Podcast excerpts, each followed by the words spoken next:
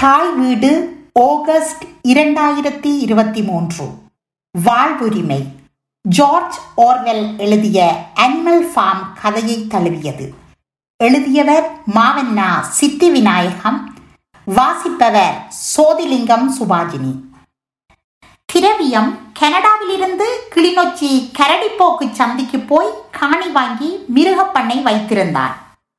அவன் மனைவியான வெள்ளைக்கார பெண்மணி ஸ்டெஃப்னியின் ஆலோசனை அது.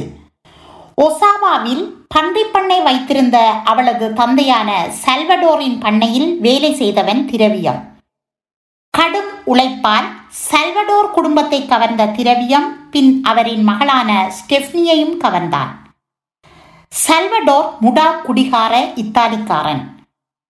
டெஸ்டர் டி மாயல என்று மிக அன்பாக வெறியில் திரவியத்தை முதலாளி கூப்பிடுவது அவனுக்கு தேனாய் நிற்கும். வெள்ளையன் வாயால் எது சொன்னாலும் அது ஓர் பேரின்பம்தான். அது எதை குறிப்பது என்பது யாருக்கு தேவை? சால்வடோர் தன் கடவுளையும் தாயையும் மட்டுமல்ல பண்ணை விலங்குகளையும் பன்றி மாதாவே என்றே திட்டுவான். குடிதான் திரவியத்தையும் சல்வடோரையும் ஒன்றாக்கி பேசி சமனாக்கும் மாமருந்து. வெறியென்றால் எதையாவது புலம்பி தள்ளுவான் சல்வடோர். அவன் புலம்பல் திரவியத்திற்கும் தொற்றியிருந்தது. தான் சிசிலி என்று தன் ஊரை பெரிதும் பெருமையாக சொல்லிக்கொண்டே இருப்பான் சல்வடோர். சிசிலிதான் மாஃபியாக்களின் பிறப்பிடம் என்பான்.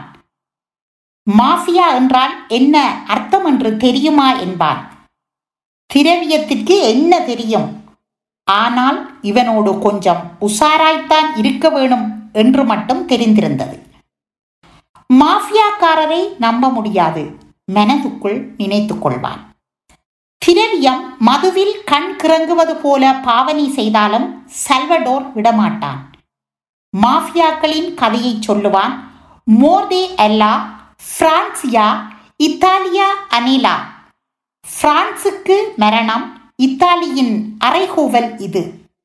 மாஃபியா என்ற சுருக்கத்தின் தாற்பயம் இதுதான் என்றான். பிரெஞ்சுக்காரன் ஒருவன் எங்கள் சிசிலி பெண்ணை கற்பழித்த கொடுமைக்காக அவர்களை கொன்று பழி தீர்க்க பிறந்த முனைப்பு இது என்றான். வியப்பாயிருந்தது திரவியத்திற்கு உடனேயே தங்களின் உள்ளூர் இயக்கங்களின் நினைப்பு வந்தது. சிங்கள இராணுவத்தானின் இப்படியான கொடுமைகளுக்காகத்தானே அவர்களும் இயக்கமாகி எதிர்த்தார்கள். பிறகு ஆளுக்கொரு இயக்கமாகினார்கள். பிறகு பயங்கரவாதிகள் என்று முத்திரை குத்தப்பட்டார்கள். மாஃபியா என்றால் என் மகளே என்கிற எங்களின் அலறல் உனக்கு புரிகிறதா? என்றான் சல்வடோர் வெறியில் தள்ளாடியபடியே. ஊரின் மகளிக்காக மாஃபியா அமைத்தவன் சொந்த மகளை எனக்கு தருவானா? திரவியத்திற்கு திக்கென்று இருந்தது. ஒரு பக்கா திருட்டு கூட்டம் என தான் நம்பிய மாஃபியாக்களை மகத்தான புரட்சியின் கதாநாயகர்கள் என்கின்ற ரேஞ்சில் வர்ணித்து கதை சொல்வது திரவியத்திற்கு பெரிதும் பிடிக்கவில்லை. இருந்தாலும் வேறு வழி முதலாளி சொல்வதை கேட்பதுதானே தொழிலாளி கதி. அதிலும் ஸ்டெஃப்னி அவன் கனவுலக நாயகி அல்லவா? இந்த நாட்களில்தான் அவனை இறுக்கமாக ஸ்டெஃப்னியும் விரும்பினாள். பயம் ஒரு புறம் இருந்தாலும் பாழும் மனம் அவளை விடுவதாயில்லை. மாஃபியாக்கார ஆட்களோடு இலகுவில் பொருந்த முடியாது. தன் தந்தையுடன் தன் காதல் விடயத்தில் முரண்பட்ட ஸ்டெஃப்னி திரவியத்தோடு இலங்கை போவதுதான் சிறப்பென முடிவு செய்தாள். அது ஒரு நீண்ட பெரிய கதை. அதை இங்கு சொல்லி மாளாது. கரடிப்போக்கில் கட்டிய இந்த மிருகப்பண்ணைக்கு ஸ்டெஃப்னி மிருகப்பண்ணை என்று அவன் தன் மனைவி பெயரையே சூட்டி மகிழ்ந்தான் திரவியம் பண்ணியை சுற்றி பார்த்துவிட்டு இரவு பண்ணை வாயிலை மூடினான். மிருகங்கள் அனைத்தும் தூங்குவது போல் அவனுக்கு பட்டது.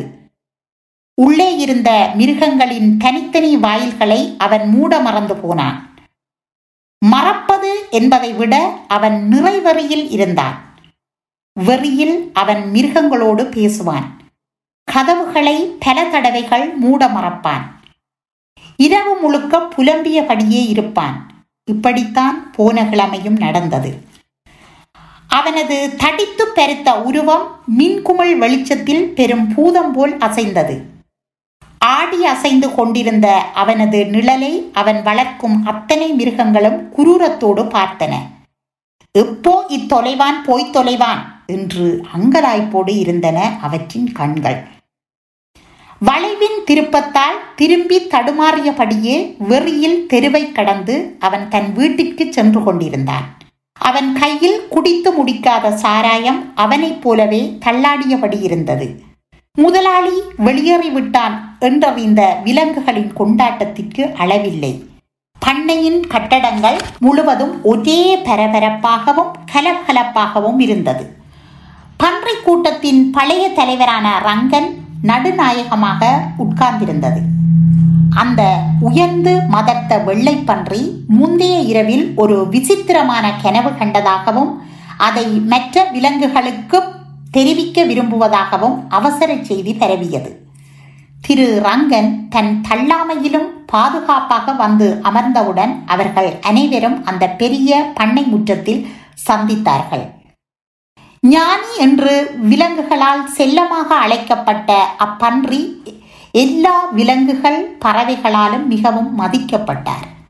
அவர் சொல்வதை கேட்பதற்காக எல்லோரும் தங்களின் பல மணி நேர தூக்கத்தையும் ஓய்வையும் இழக்க தயாராக இருந்தனர். பெரிய களஞ்சிய அறையொன்றின் ஒரு மூலையில் தவிடு மூடைகள் அடுக்கப்பட்டிருந்தது. அந்த சாக்கு மூட்டைகளால் உயர்ந்த மேடையில் தலைமை பன்றி உட்கார்ந்திருந்தது. வைகோட் கற்றைகளுள் தொங்கவிடப்பட்ட ஒரு விளக்கின் அடியில் வைக்கோல் படுக்கையில் அடைக்கப்பட்டிருந்த பன்றிகள் ஜாவும் கூடியிருந்தன. இந்த பண்ணைக்கு முன்னதாக வேறு பண்ணையில் வளர்ந்த ரங்கனின் வயது பதினைந்து. மேலும் அவர் திரவியத்தின் பண்ணைக்கு வந்த பிறகு சமீப காலமாக மிகவும் தடிமனாக வளர்ந்திருந்தார். ஆனால் அவர் இன்னும் கம்பீரமான தோற்றமுடைய பன்றியாகவே இருந்தார். அவருடைய மயிர்கள் ஒருபோதும் வெட்டப்படாமல் நீண்டு கிடந்தன. தாடியும் பெருத்த வயிறும் ஓர் ஞானக்கனவான் போன்ற ஆன்மீக பிரமுகரை நினைவூட்டியது. பார்த்தோர் பச்சாதாபமும் கருணை உள்ள ஆட்போல தோற்றமளிக்கின்ற முகத்தை கொண்டதாக அது தன்னை வைத்திருக்க பழகியிருந்தது. மற்ற விலங்குகள் ஒவ்வொன்றாக வந்து தங்கள் இருக்கைகளில் வசதியாக இருக்க ஆரம்பித்தன. முதலில் டைகர் அமாயா நெத்தலி ஆகிய மூன்று நாய்களும் பின்னர் பல பன்றிகளும் மேடைக்கு எதிரே உள்ள வைக்கோலில் அமர்ந்தன. கோழிகள் ஜன்னல் ஓரங்களில் அமர்ந்து கொண்டன. புறாக்கள் கூரை உயரம் வரை பறந்தன. ஆடுகளும் மாடுகளும் பன்றிகளுக்கு பின்னால் படுத்துக்கொண்டு வாயை அசைத்த வண்ணம் இருந்தன. மூன்று குதிரைகள் குரு சீடன் மாலா ஆகியோர் ஒன்றாக வந்து மிக மெதுவாக நடந்து தங்கள் பரந்த கூந்தலை சிலுப்பி குழம்புகளை தங்களது உணவான வைக்கோலின் மேல் வைக்காமல் மேடையை பார்த்தபடி நின்றன. குரு நடுத்தர வயதான வாழ்க்கையை வாழ்ந்து வரும் ஒரு தடிமனான ஆண் குதிரை. சீடன் அவரது மகன் மாலா குருவின் மனைவி. அவர்களை அவ்வாறுதான் பண்ணையில் சொல்லிக் கொண்டார்கள். நெடுத்தீவிலிருந்து அவற்றை ஸ்டெஃப்னி பெரும்பாடுபட்டு கொண்டு வந்திருந்தாள். குதிரை என்றால் அவளுக்கு உயிர். குருவின் மூக்கின் மேல் நீளும் நெற்றியில் நீண்ட வெள்ளைக்கோடு இருந்தது. அது அவருக்கு சுட்டி என்ற பட்டத்தை பெற்றுக் கொடுத்தது. மனிதருக்கு வெள்ளை படர்ந்தால் அது நோய். மிருகங்களுக்கு அப்படியல்ல உண்மையில் அவர் முதல் தரமான உயர்ந்த குதிரையல்ல. ஒல்லாந்தரின் குதிரைகளில் இருந்து உள்ளூரில் கலந்து கலந்து பல பரிணாமம் பெற்ற போனி குதிரையது. குரு மிகுந்த புத்திசாலித்தனம் கொண்டதல்ல. ஆனால் மிகப்பெரிய வண்டியை சாதாரணமாக இழுத்து வரும் வல்லமை கொண்டது. நெடுந்தீவின் பனம்பழமும் குறிஞ்சா முசிட்டை முதலான மூலிகைகளும் சாப்பிட்டதால் அவற்றின் தோள்கள் வலுவாக முறுக்கேறி இருந்தது அந்த வலு பொருந்திய சக்திக்காக அவர் உலகளவில் மதிக்கப்பட்டார். வலு என்கின்ற இழுவையின் விசை அளவிற்கு சொந்தக்காரர்கள் குதிரைகள் தானே. குதிரைகளை அடுத்து மணி என்ற வெள்ளையாடும் நோஞ்சான் என்கின்ற செம்மறியும் பரங்கி என்கின்ற கழுதையும் வரிசையாக நின்றன. பரங்கி பண்ணையில் மிகவும் பழமையான விலங்கு. மற்றும் மோசமான தாழ்வு மனப்பான்மை மிக்க ஓர் அவதாரம். அதற்கு முன்னால் அடுக்கப்பட்ட புத்தகங்களை அது தின்று கொண்டிருந்தது. ஈழ விடுதலைக்காக போராடியவர்களின் அனுபவங்கள் காலம் முழுவதும் தற்பெருமைகளை பேசிய தற்குறிகளின் அனுபவங்கள் போரின் தேவையை இனக்கலவர இடப்பெயர்வை என்று கவிதை கட்டுரை கதைகள் வழிகளாக உணர்த்திய புத்தகங்கள் ஈழப் போராட்டம் இனி செல்லுபடியாகாதோ என்னவோ இப்போதெல்லாம் ஈழப் போராட்ட புத்தகங்களை காலாவதியாகிய புத்தகங்களாக தூர வீசி எறிகின்றார்கள். உண்மையில் இந்த மனிதர்கள் எந்த நேரத்தில் எதை நினைப்பார்கள் என்று அறிய முடியாமல் இருக்கிறது. கழுதை பரங்கி எப்போதாவது தான் பேசும். மேலும் அது பேசும்போது எப்போதும் இழிந்த தூசண வார்த்தைகளை மட்டுமே பேசும். கருத்துக்களை சொல்வதானாலும் தூசணத்திலேயே சொல்லும். இது மனிதர்களின் புத்தகங்களை தின்பதால் தோற்றிய அவர்களின் குணம் என மற்றைய மிருகங்கள் முணுமுணுத்தன. ஈக்கள் அதனில் மொய்க்காமல் காப்பாற்றவென்று கடவுள் அதற்கு வாலை கொடுத்தார். ஆனால் அதற்கோ அந்த வால் வேண்டாத பொருளாகி மிகுந்த வெறுப்பை தந்தது. சிறுவரிலிருந்து முதிய மனிதர் வரை அந்த வாலியை வந்து பிடித்து இழுக்கின்றார்கள். பண்ணையில் விலங்குகள் மத்தியில் என்றும் அது சிரித்ததை நாம் பார்க்கவில்லை. ஏனென்று கேட்டால் சிரிப்பதற்கென்று இந்த உலகில் எதுவும் எனக்கில்லை என்று சொல்லி கழுதை கவலையுறும். குதிரையான குருவோடு தன் பிறப்பை ஒப்பிட்டு நிதமும் நொந்து கொள்வார். அவர்கள் இருவரும் வழக்கமாக தங்கள் ஞாயிற்றுக்கிழமைகளை பண்ணையின் புறவயலில் ஒன்றாக கழித்தனர். அருகருகே மேய்ந்து கொண்டாலும் அதிகம் பேசுவதில்லை. இழந்த வாத்து குஞ்சுகள் கொட்டகைக்குள் நுழைந்தபோது இரண்டு குதிரைகளும் படுத்திருந்தன அவைகள் அவற்றில் மிதிக்காத இடத்தை தேடி சுற்றி கொண்டு பக்கவாட்டாக அலைந்து திரிந்தன. குரு தனது பெரிய முன்னங்காலால் அவற்றை சுற்றி ஒரு வகையான சுவரை உருவாக்கினான். வாத்துக்கள் அதன் உள்ளே இலாவகமாக வந்து நின்றன. புறாக்கள் சில கூடு கட்டி தூங்கின. கடைசி நேரத்தில் அழகான வெள்ளைக்கீரி சர்க்கரை கட்டியை மென்று தின்று கொண்டே உள்ளே வந்தது. அது முன்புறத்திற்கு ஓடி பன்றிக்கு அருகில் ஒரு இடத்தை பிடித்து உட்கார்ந்து கொண்டது. சிவப்பு ரிவன்கள் அணிந்த வண்ணம் எல்லோர் கவனத்தையும் ஈர்ப்பவை பூனைகள். பூனை வளமை போல் தவிட்டுச் சாக்கின் சூடாக இருக்கும் இடத்தில் தங்கிக் கொண்டது. பின் கதவிக்கு பின்னால் தூங்கிக் கொண்டிருந்த சுடலை என்ற அண்டங்காக்கியை தவிர அனைத்து விலங்குகளும் இப்போது வந்திருந்தன. மனோகரி தேவதையின் இறந்த கணவரின் கண்ணை கொத்தியதால் அவள் கொடுத்த சாபம்தான் காக்கைகளின் கண்கள் நீராக பார்க்காமல் தலையை திருப்பி திருப்பி பார்ப்பது என்கின்ற முதிர்ந்த பன்றியின் சொல்லை சுடலையும் நம்பியது. தலைமை பன்றி அவர்கள் அனைவரும் வசதியாக இருந்ததைக் கண்டதும் தனது தொண்டையை செருமிக் கொண்டு பேசத் தொடங்கினார். நண்பர்களே நேற்று இரவு நான் கண்ட விசித்திர கனவொன்றும் புதிதல்ல. அது நம் எல்லோருக்குள்ளும் இருக்கின்ற உள்ளுணர்வு. நான் பின்னர் அந்த கனவுக்கு வருகின்றேன். முதலில் நான் ஒரு விடயத்தை உங்களுக்கு சொல்ல வேண்டும் தோழர்களே. நான் உங்களுடன் இன்னமும் நெடுநாட்கள் இருப்பேன் என்று நினைக்கவில்லை. நான் இறப்பதற்கு முன் நான் பெற்ற அனுபவ ஞானத்தை உங்களுக்கு வழங்குவதை எனது கடமையாக உணர்கிறேன். எனது காலத்தில் நான் நீண்ட ஆயுளை பெற்றிருக்கிறேன். இனிவரும் காலத்தில் என் ஆயுள் அளவிற்கு வருகிற சந்ததி இருக்கும் என்பதற்கு இந்த அநீதி உலகில் உத்தரவாதம் எதுவும் இல்லை. நான் என் கொட்டகையில் தனிமையில் படுத்திருந்த போது எனக்கு அதிக நேரம் சிந்திக்க சிந்தனை இருந்தது. அப்படியெல்லாம் சுயத்தை சிந்திக்க இன்றைய உலகம் எமக்கு இடம் தரவில்லை. இந்த பூமியில் உள்ள உயிரினங்கள் மற்றும் இப்போது வாழும் விலங்குகளின் இயல்பும் வாழ்வும் பற்றித்தான் நான் உங்களிடம் பேச விரும்புகிறேன். தோழர்களே நம்முடைய இந்த வாழ்க்கையின் அர்த்தம் என்ன? அந்த கேள்வியைத்தான் நாம் தினமும் எதிர்கொள்கின்றோம். நம் வாழ்க்கை துன்பமானது. உழைப்பால் ஓடாகி குறுகியது. நாம் பிறந்ததிலிருந்து நம் உடலில் சுவாசத்தை வைத்திருக்கும் அளவுக்கு மட்டுமே உணவு கொடுக்கப்படுகிறது. மற்றும் நம்மில் திறன் கொண்டவர்கள்தான் இங்கே அநேகம் பேர். உலகில் உற்பத்தி செய்யாமல் உண்ணும் ஒரே உயிரினம் மனிதர் மட்டும் என்றே நான் நினைக்கிறேன். அவன் பால் தருவதில்லை அவன் முட்டையிடுவதில்லை அவனால் கலப்பையை இழுக்க முடியாது. அந்த அளவிற்கு அவன் பலவீனமானவன். முயல்களை பிடிக்கும் அளவு அவன் வேகமாக அவனால் ஓட முடியாது. எல்லாவற்றையும் அவனுக்காகவே நாமே அந்த வேலைகளை செய்கின்றோம்.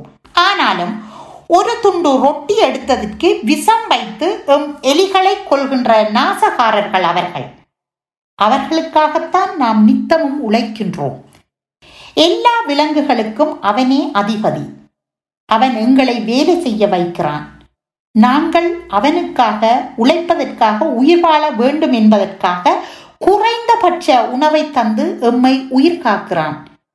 மீதி பெரும் பங்கை அவன் தனக்காகவும் தன் சுற்றத்திற்காகவும் வைத்துக் கொள்கிறான். நமது உழைப்பு மண்ணை உழுகிறது. எங்கள் சாணம் அதை உரமாக்குகிறது. அதில் பயிர் விளைகிறது. ஆனால் நமக்கு சொந்தம் என்று எதுவும் இல்லை. யாரும் இல்லை. அவனுடைய வெறும் நடிப்பை தவிர இங்கு கூடியிருக்கக்கூடிய பசுமை தோழமைகளே கடந்த ஆண்டு எத்தனை ஆயிரம் லிட்டர் பால் கொடுத்தீர்கள்? உறுதியான உங்களின் கன்றுகளை வளர்க்க வேண்டிய அந்த பாலுக்கு என்ன நடந்தது? அதன் ஒவ்வொரு துளியும் எங்களின் இரத்தம் அல்லவா? அது எங்கள் எதிரிகளின் தொண்டைகளில் அல்லவா போய் இறங்குகிறது? அவன் அவற்றை எம்மிடமிருந்து திருடி குடிக்கிறான். மேலும் கோழிகளே கடந்த வருடம் நீங்கள் எத்தனை முட்டைகளை இட்டீர்கள்? அதில் எத்தனை முட்டைகள் கோழிகளாக நீங்கள் உருவாக்கினீர்கள்? மேலும் குதிரைகளான குரு மற்றும் மாலா நீங்கள் பெற்ற அந்த நான்கு குட்டிகள் எங்கே?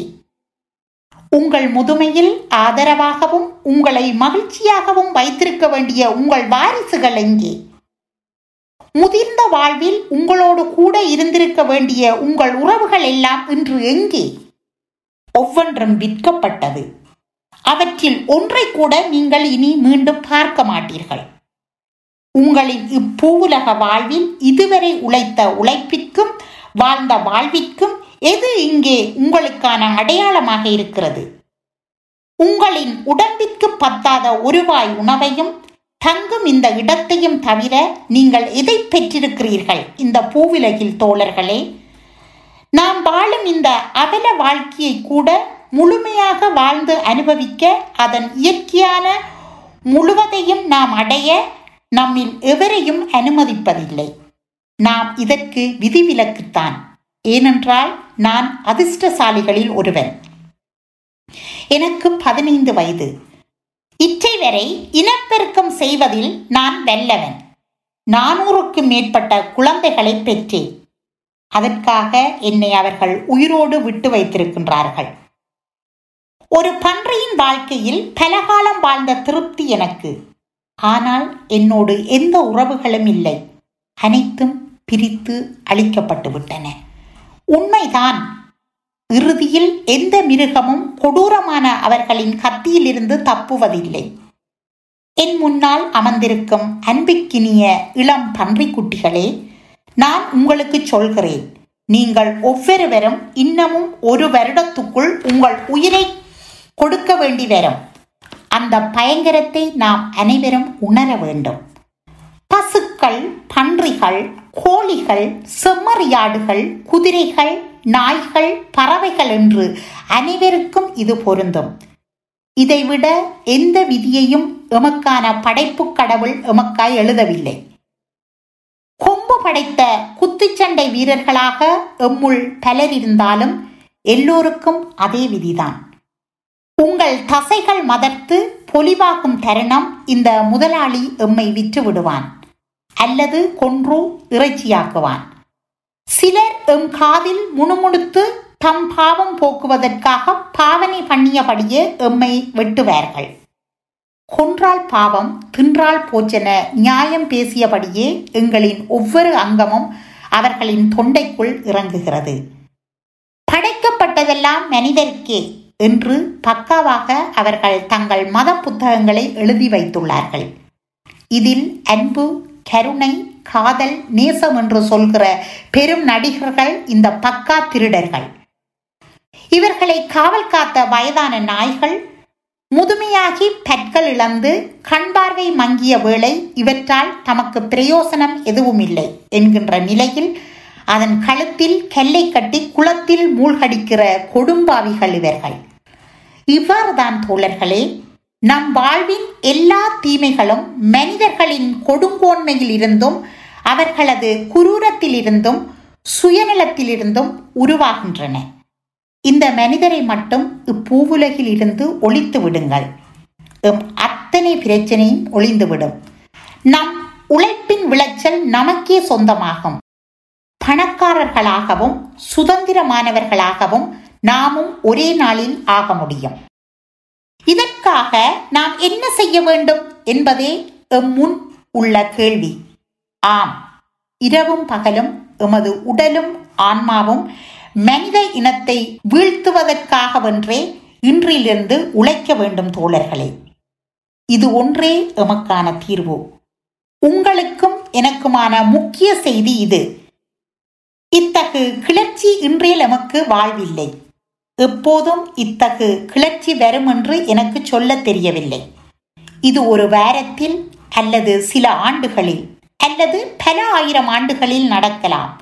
ஆனால் நடக்கும் என்கிற நம்பிக்கையே நமக்கான மூச்சு. எம்மை அடைத்து வைத்திருக்கின்ற இத்தகு பண்ணைகள் ஒவ்வொன்றும் எம்மை உரிமை இழக்கச் செய்து அடைபட்டிருக்கும் எமக்கான லயன்கள். இதனை கண்டாலே இனிமேல் அந்த போர்க்குணம் எம்முள் வர வேண்டும்.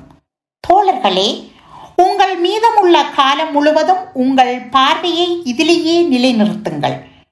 எல்லாவற்றுக்கும் மேலாக இந்த செய்தியை உங்களுக்கு பின் வருபவர்களுக்கு சொல்லுங்கள். அவ்வாறு செய்தால்தான் வருங்கால சந்ததியினர் வெற்றி பெறும் வரை போராட்டத்தை தொடர்வார்கள். மேலும் நினைவில் கொள்ளுங்கள் தோழர்களே உங்கள் தீர்மானம் ஒருபோதும் தளர்ந்து விடக்கூடாது. மனிதரின் அனைத்து வாதமும் சந்தர்ப்பவாத தத்துவங்களும் எம்மை வழி தவறி செல்லவே வழிவகுக்கும். மனிதருக்கும் விலங்குகளுக்கும் ஓர் பொது வாழ்வுண்டு என்றும் ஒன்றின் வாழ்வு மற்றவற்றில் தங்குவதே வாழ்க்கை என்கின்ற மனிதரின் ஏமாற்று சங்கீதங்களை ஒருபோதும் நம்ப வேண்டாம். எல்லாமே பொய்கள்.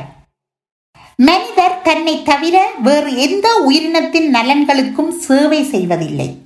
மேலும் விலங்குகள் நம்மிடையே பரிபூரண ஒற்றுமை போராட்டத்தில் பரிபூரண தோழமை இருக்கட்டும். மனிதர்கள் அனைவரும் எம் எதிரிகள். அனைத்து விலங்குகளும் எம் தோழர்களே. இந்த நேரத்தில் அங்கு பெரும் பரபரப்பு ஏற்பட்டது. தலைமை ரங்கர் பேசிக் கொண்டிருக்கும் போது நான்கு பெரிய எலிகள் அவற்றின் துளையிலிருந்து வெளியேறி பின்பகுதியில் அமர்ந்து அவர் சொல்வதை கேட்டுக்கொண்டிருந்தன நாய்கள் திடீரென்று அவற்றை பார்த்தன. அவதானித்த பூனைகள் எலிகளை நோக்கி பாய்ந்தன. அதற்குள் அவை தங்கள் துளைகளுக்குள் விரைந்தன. விரைந்தோடிய சுறுசுறுப்பால் மட்டுமே எலிகள் தங்கள் உயிரை காப்பாற்றின. பண்டி தலைவர் அமைதி காக்க சொல்லி தம் கரங்களை உயர்த்தினார். எம்மிடையே ஒற்றுமையின்மையே எம் இனத்தின் கேடு. தோழர்களே எலிகள் எம் தோழர்களா? தலைமை பன்றியின் வேண்டுகோளில் வாக்கெடுப்பு நடந்தது. வாக்கெடுப்பில் எலிகள் தோழர்கள்தான் என்று பெரும்பான்மையினரால் ஒப்புக்கொள்ளப்பட்டது. சில அதிருப்தியாளர்கள் மட்டுமே இருந்தனர். இருந்தும் கூட்டம் முடிந்தவுடன் அவர்கள் ஒவ்வொருவரும் எலிகளை தீண்டத்தகாதவர்கள் போலவே நடத்தினார்கள். நாய்களும் பூனைகளும் எலிகள் நல்லதென்றும் கெட்டதென்றும் இரட்டை வேடம் போட்டன. மனிதனிடம் இருக்கிற சாதி பிரிக்கிற தந்திரத்தை நீங்களும் பழக வேண்டாம். நான் மீண்டும் சொல்கின்றேன் மனிதரிடமும் அவர்கள் வாழ்கிற எல்லா வழிகளிலும் இருந்து விலகியிருங்கள். உங்கள் பகைமையை எப்போதும் நினைவில் வையுங்கள். இரண்டு கால்களில் நடப்பது யாவும் நம் எதிரி. நான்கு கால்களில் நடப்பது அல்லது இறக்கைகள் இருப்பது நம் நண்பர்கள். இதை என்றும் நினைவில் கொள்ளுங்கள். மேலும் மனிதரை எதிர்த்து போரிடும் போது நாம் அவர்களைப் போல் மாறிவிடக்கூடாது. நாம் அவர்களை வென்றாலும் அவர்களுடைய தீமைகளை ஏற்றுக்கொள்ளக்கூடாது. நம்மில் எந்த மிருகமும் வீட்டில் வசிக்கவோ படுக்கையில் உறங்கவோ ஆடை அணியவோ மது அருந்தவோ கூடாது. சிகரெட் பீடி கஞ்சா புகைத்தல் பணம் வைத்து வியாபாரம் செய்தல் சூதாடுதல் என்பவை கூடாது. மனிதரின் அனைத்து பழக்க வழக்கங்களும் தீயவை. எல்லாவற்றிற்கும் மேலாக எந்த ஒரு மிருகமும் தனது சொந்த இனத்தின் மீது கொடுங்கோன்மை செய்யக்கூடாது. மதம் மொழி சாதி பிரித்து முட்டாள் மனிதரைப் போல் இனப்படுகொலை நிகழ்த்தக்கூடாது. பலவீனமானவர்கள் வலிமையானவர்கள் புத்திசாலிகள் என்று எந்த பாகுபாடும் நாம் காட்டக்கூடாது. நாம் அனைவரும் சகோதரர்கள். எந்த ஒரு பிராணியும் மற்ற மிருகங்களை கொல்லக்கூடாது. எல்லா விலங்குகளும் சமம். இந்த கனவுதான் இனி வரப்போகும் மனிதரற்ற பூமியின் நிஜம். தொடரும். நன்றி.